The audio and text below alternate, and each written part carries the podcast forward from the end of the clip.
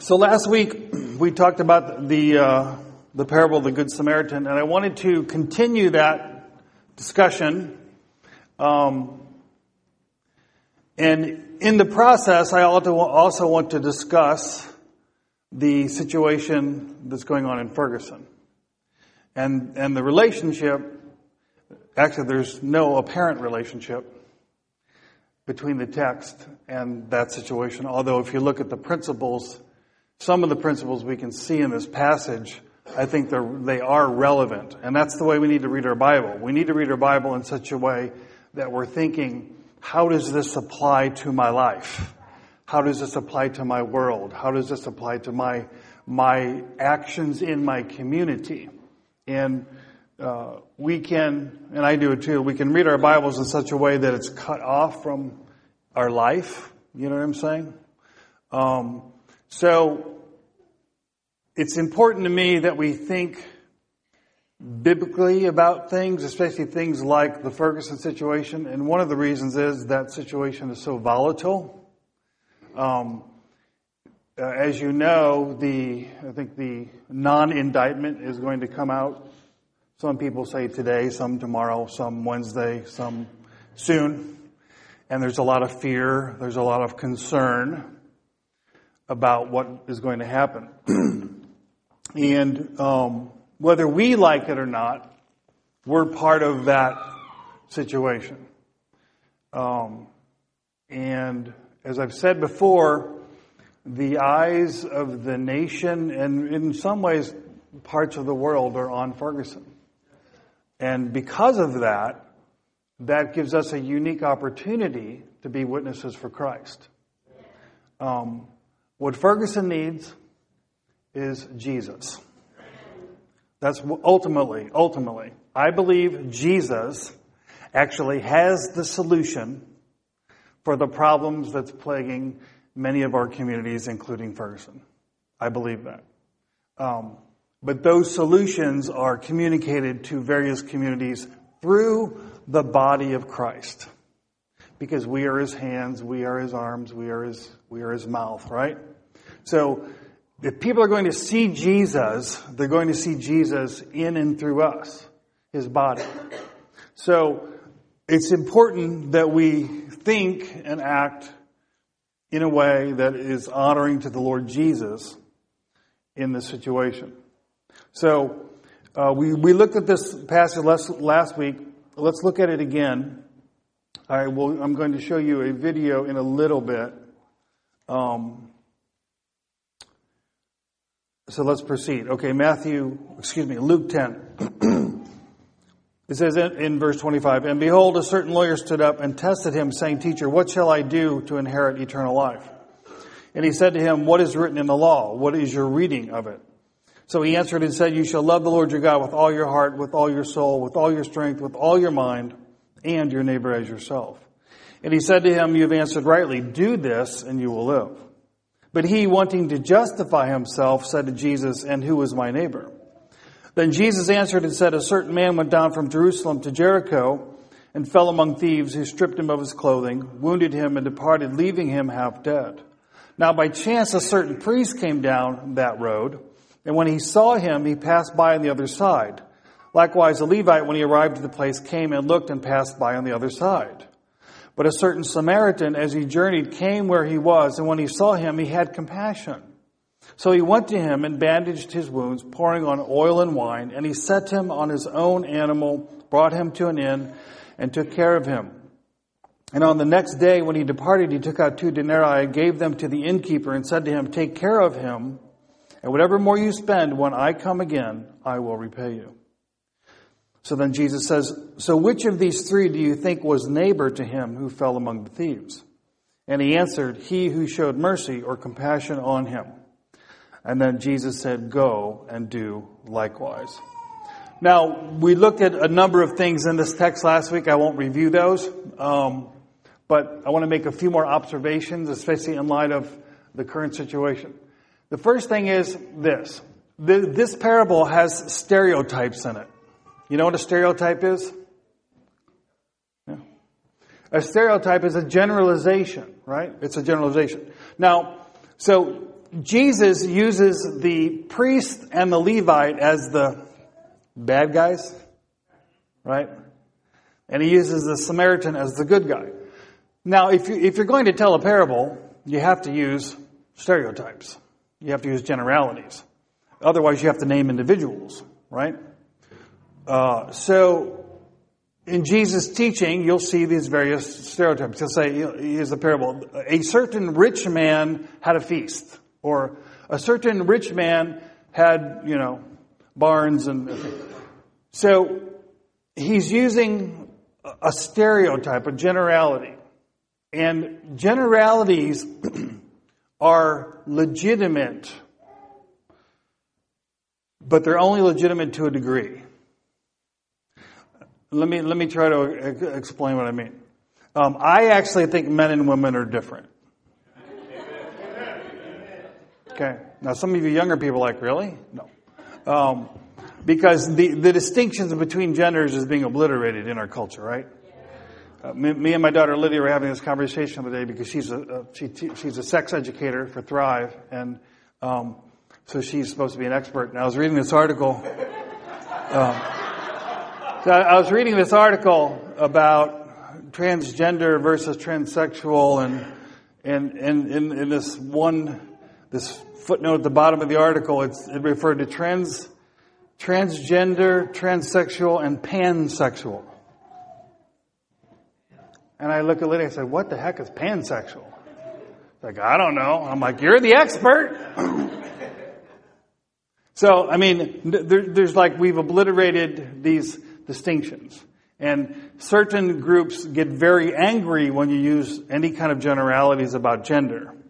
Um, I remember when I was younger hearing people say things about men, and I'd be, I'd, I, it would bother me because I'd feel like, well, that doesn't fit me. Um, But here's the thing. Generalities are, stereotypes are useful in certain discussions because certain things can generally be true about a group. And that's just the way it is. Men tend to have certain characteristics. Women tend to have others. Now, the key word there is they tend to. And within that group, you have this, this great variety. And very often you also have exceptions to the rule. But all of that has to be kept in mind when you talk about a group or a stereotype, okay? Because Jesus is not saying in this parable that every priest is heartless. He's not saying every Levite is a bad person. That's not his point. He's using the, these stereotypes to communicate a point. But it would be wrong to conclude from this teaching that every uh, Pharisee was an evil person. Now, Jesus says some hard things about the Pharisees.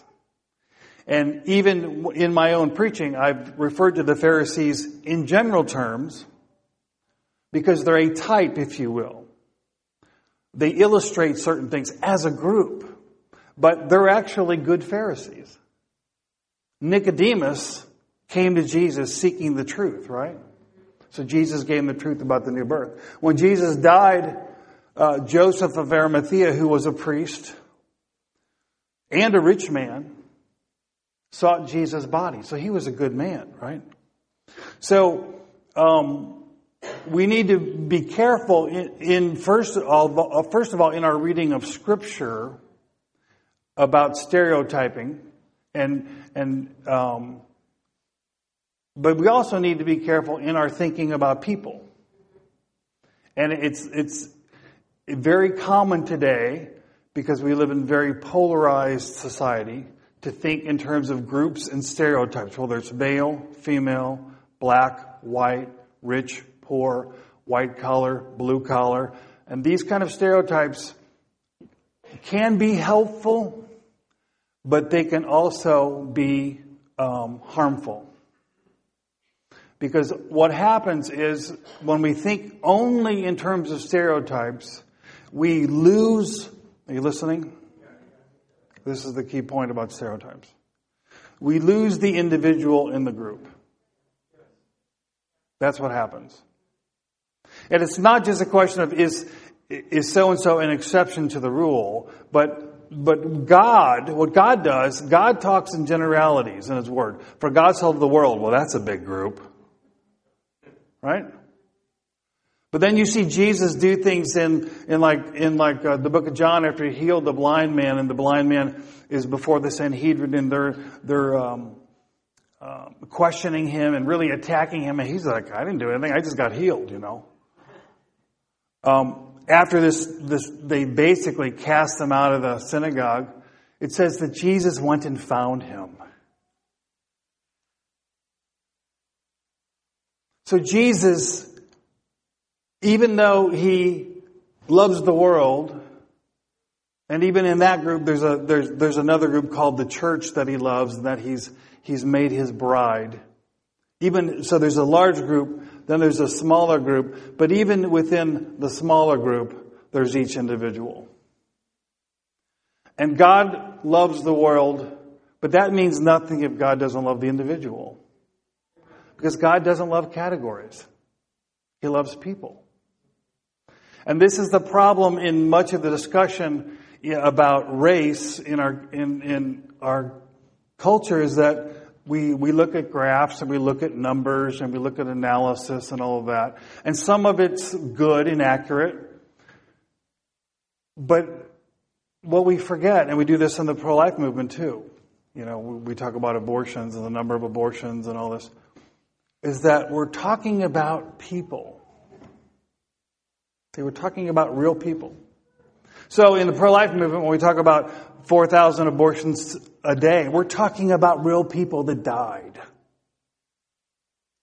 You get it?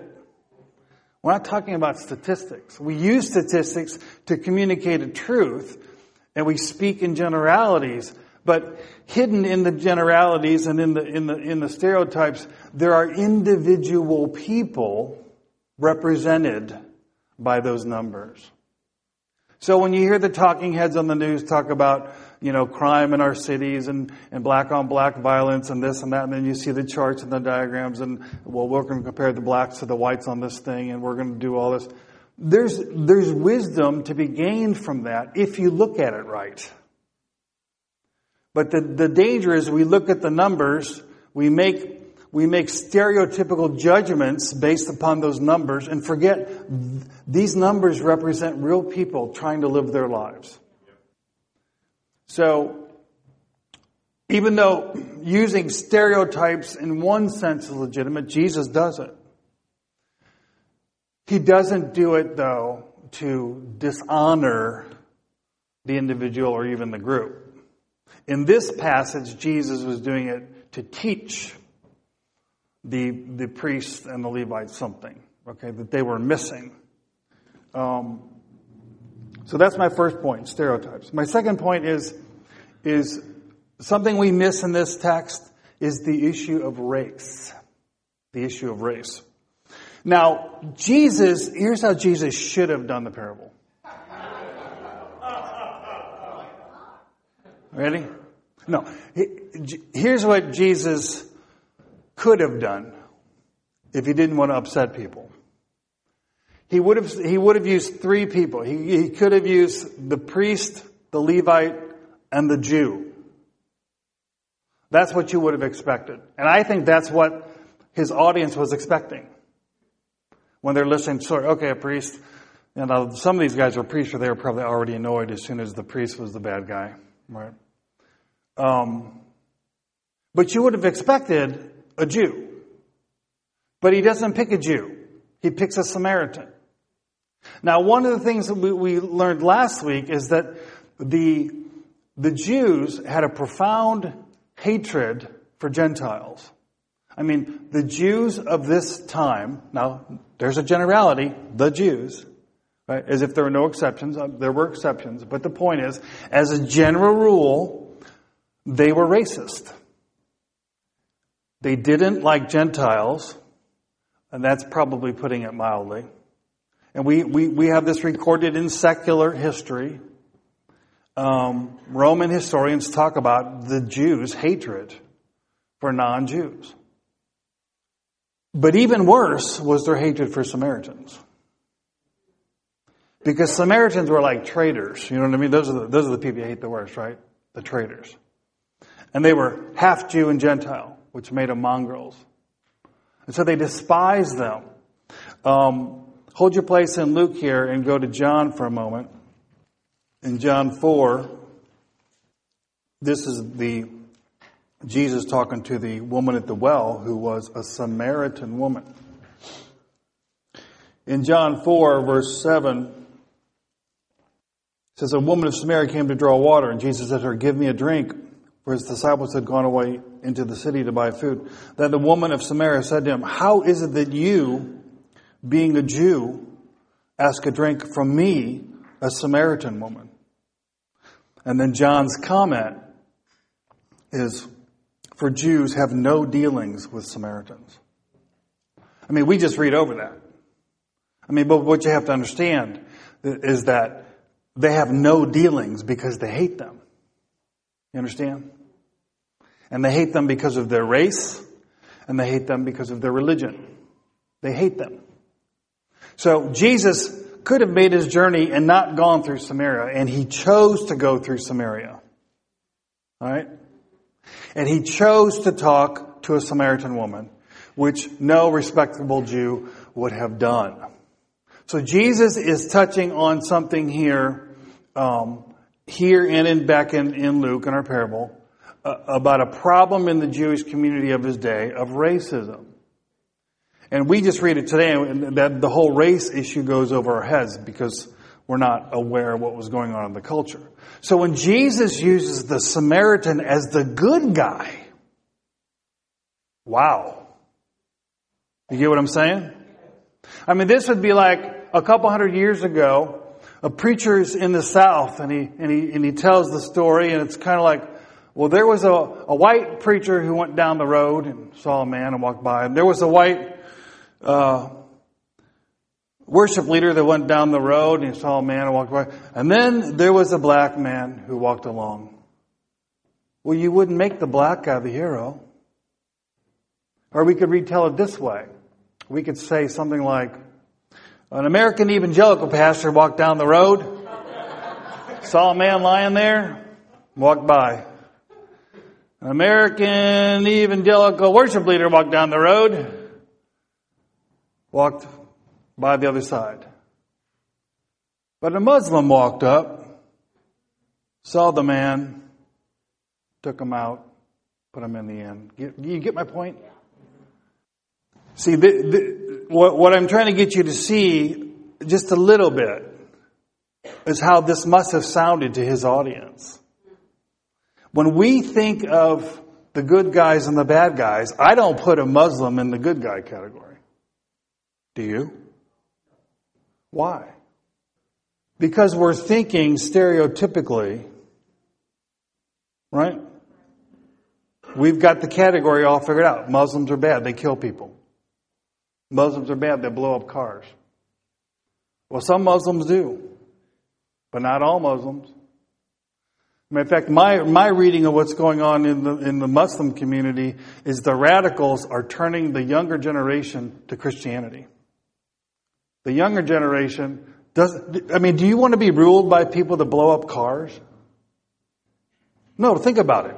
Do you want to be governed by people that walk into houses of worship with machine guns and kill people? They don't want that. Islam at this point is its own worst enemy. The radicals are destroying Islam. And many, many, many Muslims, really, people that grow up in Muslim countries but are just kind of, yeah, I'm Muslim. Like a lot of people in America, yeah, I'm a Christian. Whatever, you know. That kind of Islam. They're turning to Christ. But we we have an image, you know, we have an image. We have a stereotypical image of Islam in, in the Muslim world based upon news and this stat or that stat. You get what I'm saying? But, uh, so when Jesus, you know, told the story and he used the Samaritan as the good guy, he was, he was overturning tables. He was overturning tables here. And he was... He was addressing the issue of racism in the Jewish community by using the Samaritan as the good guy. You know, there's a reason that that the the Pharisees, again, a group, there were exceptions, but they they didn't like just like they weren't annoyed at Jesus. They hated him. I mean, you get what I'm saying? They hated him so much, they killed him. Why? Because he put his finger on things like this. Okay? He was brave enough to say, hey, guess what, guys? This, this, your attitude toward the Samaritans is wrong. And so he made the Samaritan a good guy, and he made him look at their, their hatred in their heart for different groups, Gentiles, Samaritans, while they were being religious and being pious and being good Jews. Right? So, um, this, of course, is very relevant to the current situation in Ferguson, because a lot of the discussion that's going on is about race. And um, I think the way many white people think about race is stereotypical and not nuanced enough to the realities on the ground. And so what happens is we often, we lose the individual in the group. You get what I'm saying? You lose the individual in the group. Um, Jesus, in this passage, is, is trying to teach us the nature of mercy, right? But he's also teaching us something even more profound than that. Because if you remember the original question, the original question was, what do I do to inherit eternal life? Then Jesus says, well, how do you read the law? The answer is, he quotes the Shema, the great commandment, love the Lord your God with all your heart, mind, soul, strength, and your neighbor as yourself. Jesus even quotes those very words in Matthew when he was asked, what's, you know, what's the deal? What's really important? The first commandment, and the second is like unto it, love your neighbor as yourself. On these two hang all the law and all the prophets. In other words, all of God's commands can be summed up in these two things. But the thing we have to understand is these two things are linked together. Okay, and this and this is the thing the Pharisees missed. This is the thing that we often miss. But I think Jesus is trying to bring this out in this story. As I pointed out last week, he used the priests and Levite because they were religious representatives. They were going from Jericho to Jerusalem because Jericho housed priests who would come to Jerusalem and do their, their service. They would go back and they would live in Jer- Jericho. Okay. So the, these people were, were dedicated, pious, committed to their religion, but they were severing love for God from love for man. Okay? It's very easy to do. I do it too. I think we all do it. Um, I like reading my Bible and praying and worship and church. I, I could spend all day here with you guys. Well, some of you guys. No, I'm just kidding. No. It's awesome. Isn't it great to be here? I mean, it's just awesome. But then I have to go out there and there's a real world. And before I get home, somebody cut me off in traffic. I'm going to go, Urgh. You get what I'm saying? I mean, you know, the worship has to, worship, real worship, if it's true, it, it, it changes us in such a way that it affects how we live when we're not worshiping. Yeah. Yes. Right? It translates into acts of compassion, acts of love, acts of justice. And if you read the Old Testament, you read the prophets, God repeatedly says to Israel, you're worshiping me, but the way you treat people is not so good. Now, that's putting it very nicely.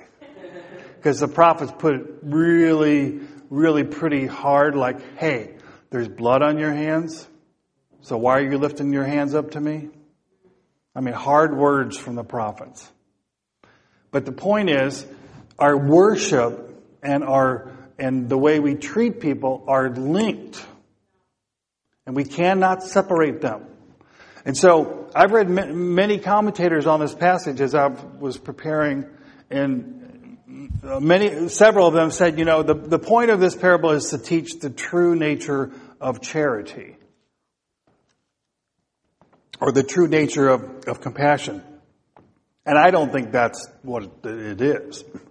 I think it's the true nature of faith.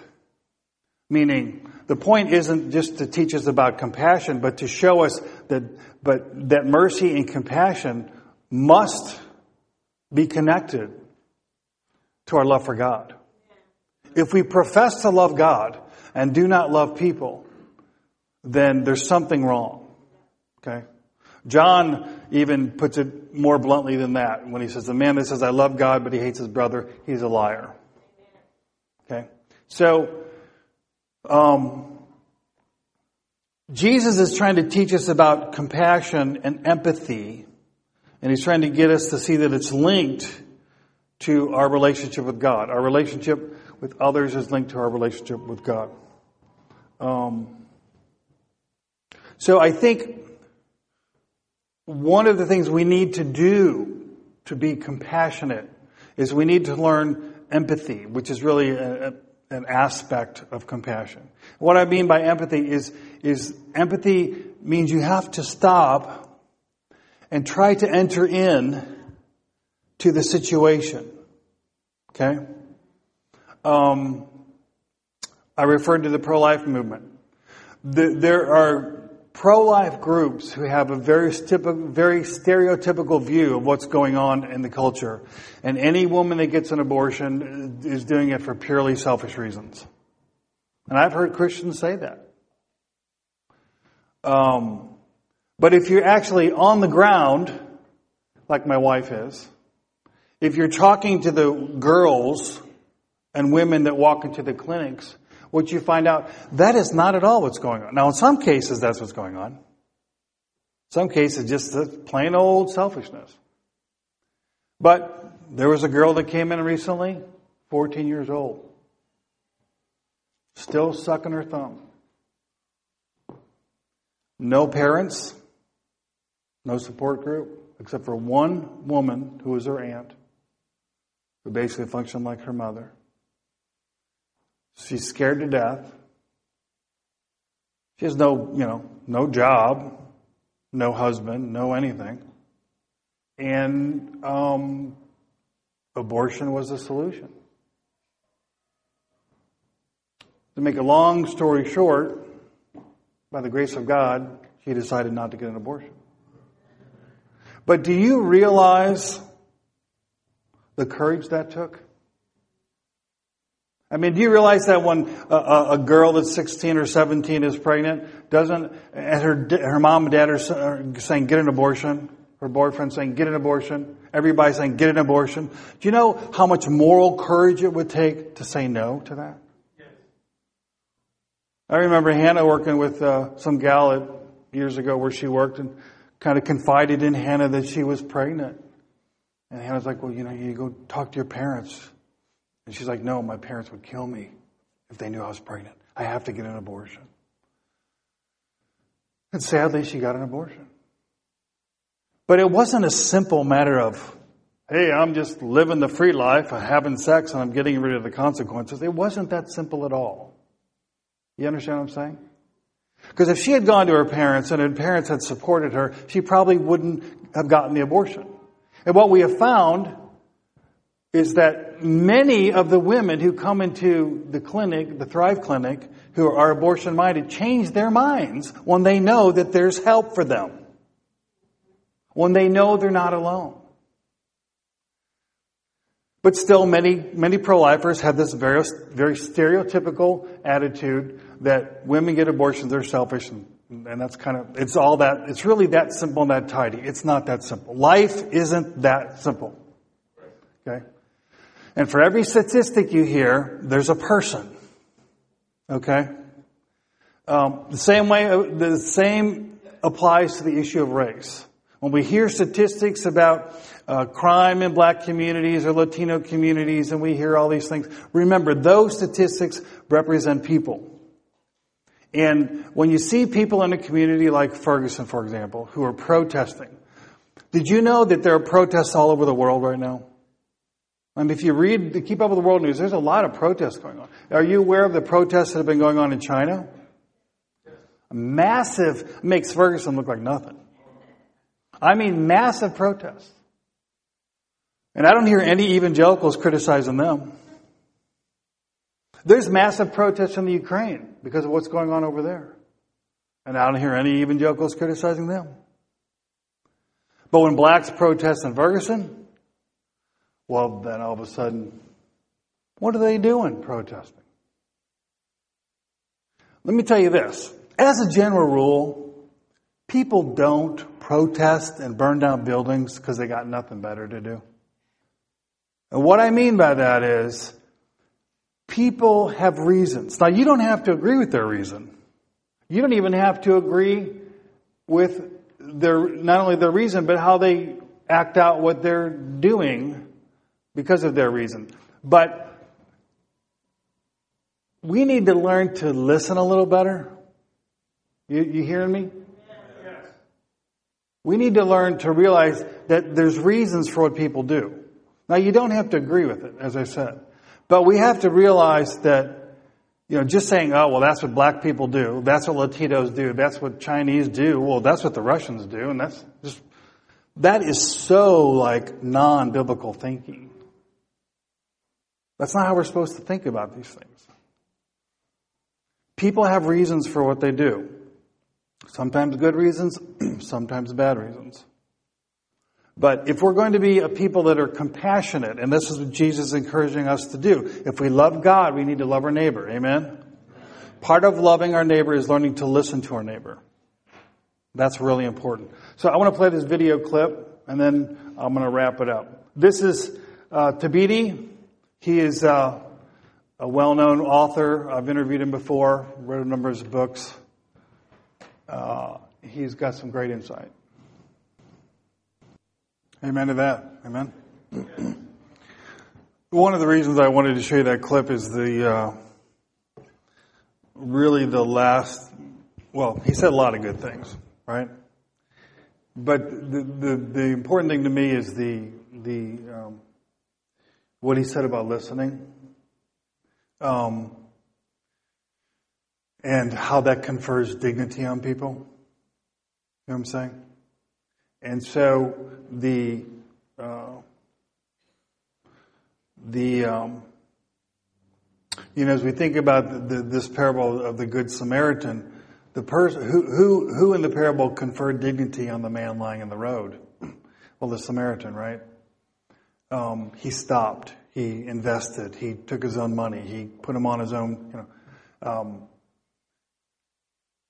he didn't prejudge, he didn't assume. And I think it's very important for us as things unfold. Um, this this situation at Ferguson isn't going to go away. Now, at some point it will calm down, but it won't go away.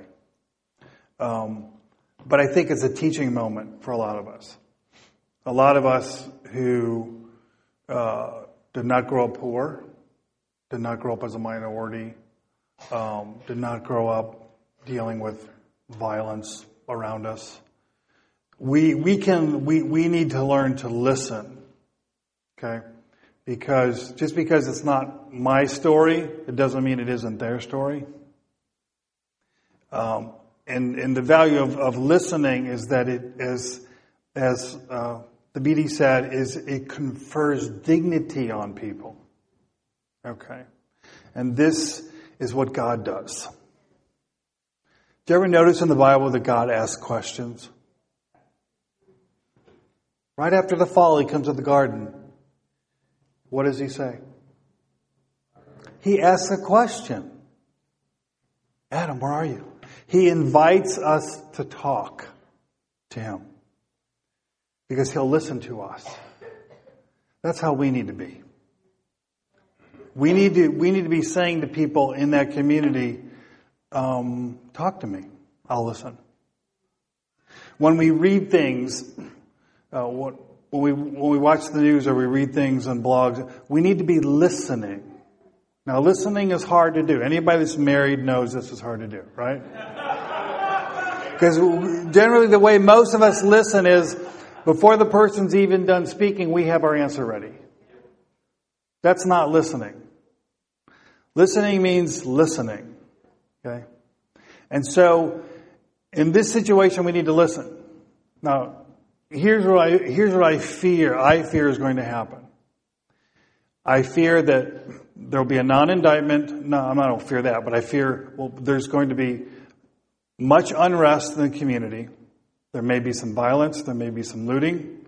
And what I fear about that, I mean, I feel sorry for that community. I, I genuinely uh, care about the people who are dealing with that. But I also care about something else. It's even bigger. And that's the, the response of the body of Christ. And so what I fear will happen is because there's going to be some unrest and because some people, not all people, but because some people will act violently, the, the white evangelical church will just say, there they go again. There they go again. And they just write the whole thing off. There's nothing to discuss, you see, because they're looting. But see, we're not listening. We're not listening. The, the, in no way is violence or looting or anything. It, it is never permissible. But it can be understandable. You understand the difference? You don't have to condone an act to understand why it occurred. I want us to understand what's going on. And the problem is with many of us, and I'm saying this because I'm going to make a comment about you all on Facebook and Twitter. Don't, don't run out on me now. Is that we're thinking of this as Darren Wilson versus Michael Brown. That's not what this is about. When when a non-indictment comes down, which is what I'm assuming, a bunch of white evangelicals are going to go out in the streets and celebrate. And to me, that's a crying shame. Because they're they're not listening. They're not listening to what's going on here. Okay? So, um... we need to listen to people that are on the ground there. We need to we need to be willing to do a little reading, as as the B D said. We need to uh, learn a little bit about our history, okay? And we need to be a lot more sensitive to the realities of the African American community, which is uh, I have African American neighbors, okay? I mean, this isn't something that's like on the other side of the world. Right? And so, um, I've seen too many uh, Facebook posts and Twitter posts, which are, um, at best, ignorant, at worst, heartless. And Jesus, in this parable, is certainly rebuking the Pharisees for being heartless. Right? Because he's teaching them compassion, the opposite of show mercy to people. Right? We need to communicate that and how we respond. And I say re- re- when we respond, I mean the stuff you're saying on Facebook, the stuff you're saying on Twitter, the stuff you're saying in conversations at work and at school. Because we are witnesses for Jesus. Okay? We are witnesses for Jesus. And listen, when you are sitting at home, typing on your laptop, on Facebook, you are witnessing for Jesus. The world is your stage. So the question is, what are you saying to the world? What are you communicating to the world about Jesus Christ? That's the thing we need to think about. And some of the things I've seen are not a good testimony to Jesus Christ. Because I don't think they reflect his heart of compassion. Um, I think one of the things we do, and I'm going to wrap it up. I'm sorry I'm going long. That happens when I don't have my notes. That happens all the time, even when I do have my notes, actually. Um, is that we we we can we can be selective about our compassion. And what I mean by that is, I'll be compassionate for somebody if their problems are if they're if if I if I'm convinced convinced that they're really really really really really really really really a victim, I'll have compassion on them. But if they've contributed to their own suffering in any way by their own stupidity, then I won't have compassion on them. And, and, and you see it a lot because people say, well, it's their own fault. Never said that? You probably have. Well, it's their own fault. I mean, do you realize that most of the suffering we experience is our own fault? Yes. As much as we want to think we're victims, in reality, a lot of the things we suffer are our own fault. When God came to Adam in the garden, he tried to blame Eve. Eve blamed Sarah. It was their own fault. But that God didn't say, oh, well, since it's your own fault, of course it's our own fault. It's called sin. It's called folly. I mean, yeah, okay. So the love of God is constrained in you because someone's stupid? Yikes. Um... So, you know, we we we need to... I'm actually more concerned about the, what the church is going to do and say or not do than I, than I am about what the community of Ferguson is going to do. Because I'm a, my fear is that we are going to be such a bad witness for Jesus. Because we'll... just say heartless, terrible things on the internet and Twitter and, you know, degrade people in that community. And, uh, I mean, just, you know what? Maybe you just ought to just take some time off. Get off Facebook, get off Twitter. That's a nice way of saying, why don't you shut up for a while?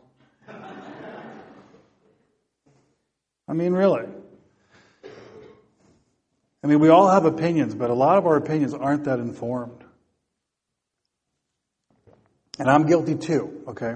I'm guilty too.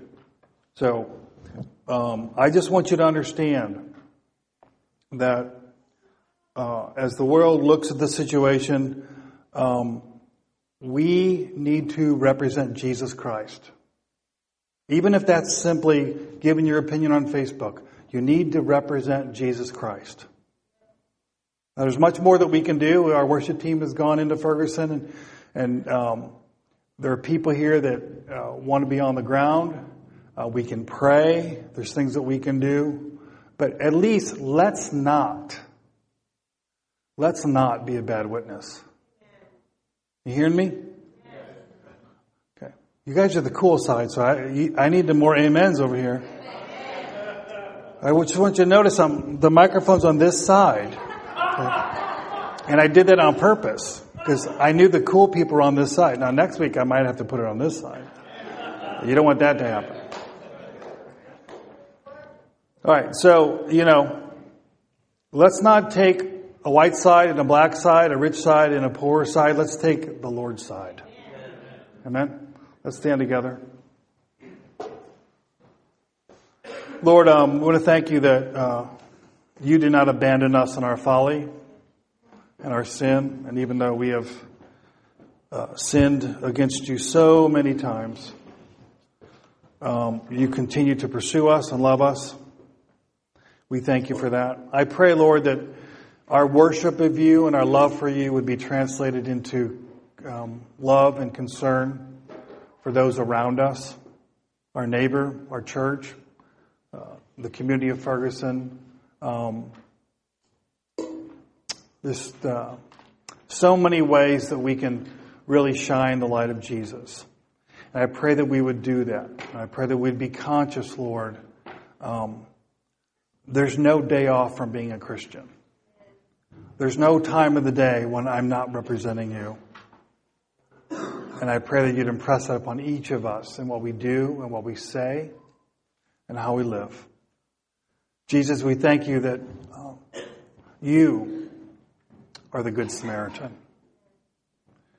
You are the one that was hated, You were the outcast, but you are the rescuer. And we thank you that you've reached out to rescue us. Help us to join you as you continue to rescue others. I pray this in your name. Amen. Through the shedding of your blood, the laying out of your life for us, Lord, as we sing this and worship you, I pray that our worship and our lives would agree. That we love not only you, but our neighbor. I pray that this love that we sing about, Lord, would be manifest in our life, in our relationships, in our families, in our church, and in our community. We pray all this ultimately, Jesus, for your glory alone. Amen.